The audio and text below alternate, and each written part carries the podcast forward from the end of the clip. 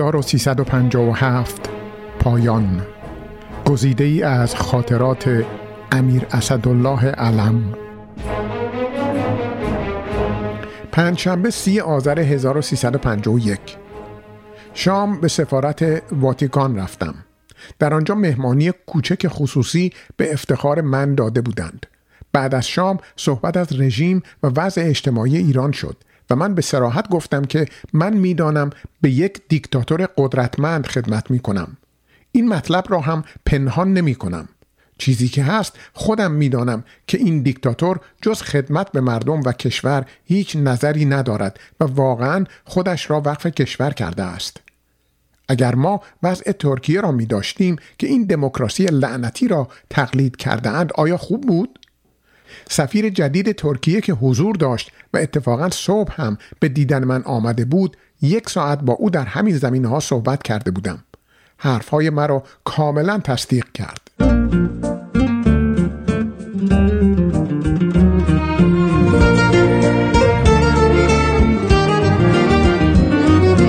شنبه دوی دی 1351 عریضه کلونل وزیری پدر موسیقی جدید ایران که حالا 87 سال دارد به شهبانو عرض کرده و 500 هزار تومان از محل فروش باغچه خود در حصار بوعلی نیاوران را برای مخترعین و جستجو کنندگان به راه های جدید موسیقی ایران تحت نظر اولیا حضرت شهبانو وقف کرده. خیلی تمجید فرمودند. فرمودند حضور اولیا حضرت تقدیم کن. ولی از فقر موسیقی ایرانی صحبت کردند و اینکه خیلی غمانگیز است. من فقر موسیقی ایرانی را تصدیق نکردم ولی غمانگیز بودن آن را و اینکه در روح ما تأثیر بد دارد تصدیق کردم.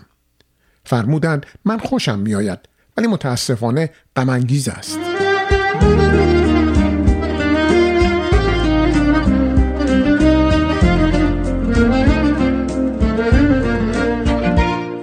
یک شنبه سه دی 1351 صبح شرفیاب شدم. هوا به شدت سرد است. ساعت ده که من شرفیاب می شدم هنوز هفت درجه زیر صفر بود.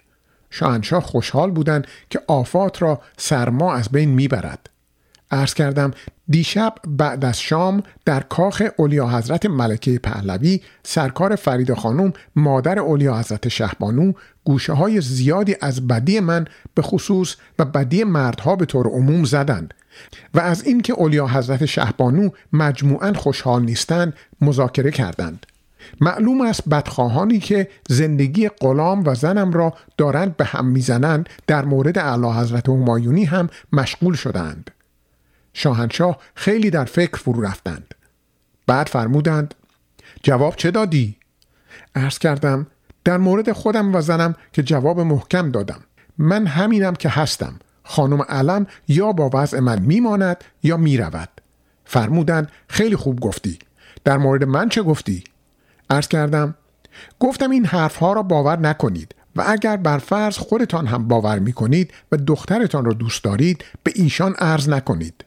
فرمودند باز هم خوب گفتی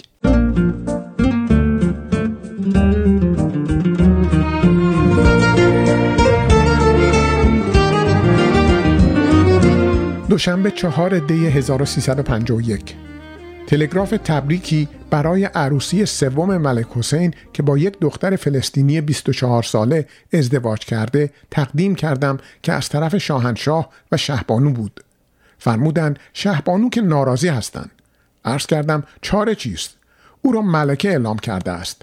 زن انگلیسی خود را که از او دو پسر و دختر داشت طلاق داد. شاهنشاه قدری خندیدند. فرمودند بعد از صحبتهای پریشب فریده بد نشد. عرض کردم بخت شاهنشاه بلند است.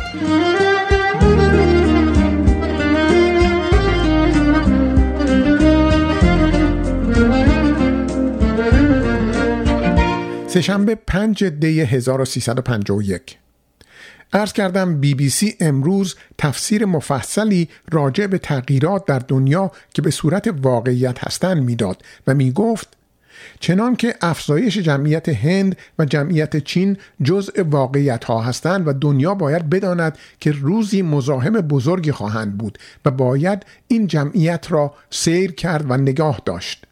همچنین قدرت بعضی کشورها هم جزء واقعیت ها هستند که دنیا باید آن را هم در نظر بگیرد. یکی از این کشورها ایران با قدرت نظامی و اقتصادی خیش است که در خاور میانه دارد در درجه اول قرار می گیرد. با یک رشد اقتصادی حداقل ده درصد و قدرت نظامی بینظیر در خاور میانه از این مطلب شاهنشاه خوشش آمد. فرمودند اگر روی پای خودمان بیستیم بالاخره دنیا ناچار است این توجه را به ما بکند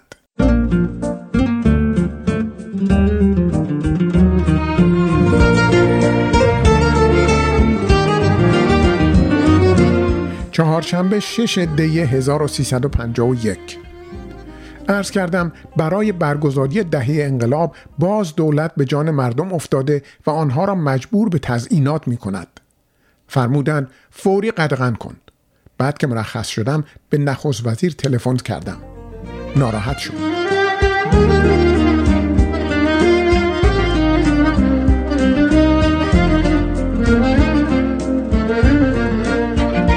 بعد از ظهر شرفیاب شدم به شاهنشاه عرض کردم استاندار بلوچستان که معزول فرمودید تقصیری ندارد چون دولت دو ماه در اجرای امر مبارک برای دادن پول و تهیه بذر سیستان تأخیر کرده است.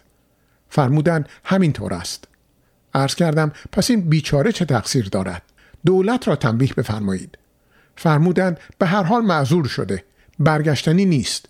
بگو کار دیگر در جای دیگر به او بدهند. ولی دفتر مخصوص به دولت بنویسد و قفلت آنها را تذکر بدهد. من پیش خودم در دلم گفتم همین خدا واقعا شانس بدهد.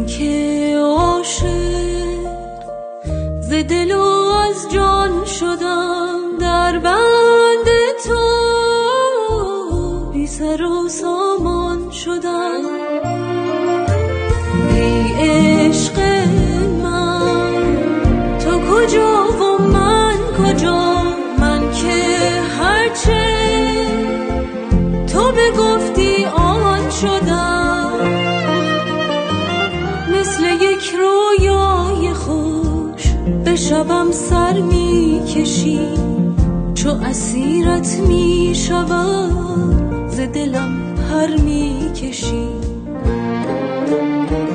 به شب تنهاییم تو بیا پایان بده مثل یک شعر لطیف به سکوتم جان بده.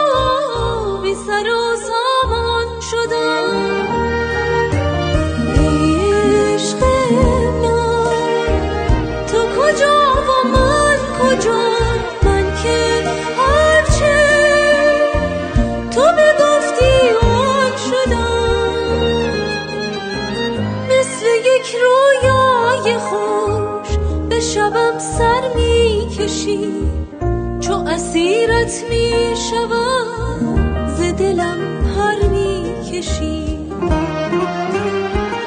به شب تنهایی تو بیا پایان بده.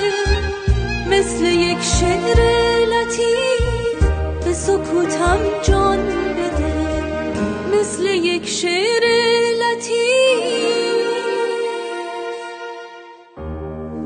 به سکوتم جان بده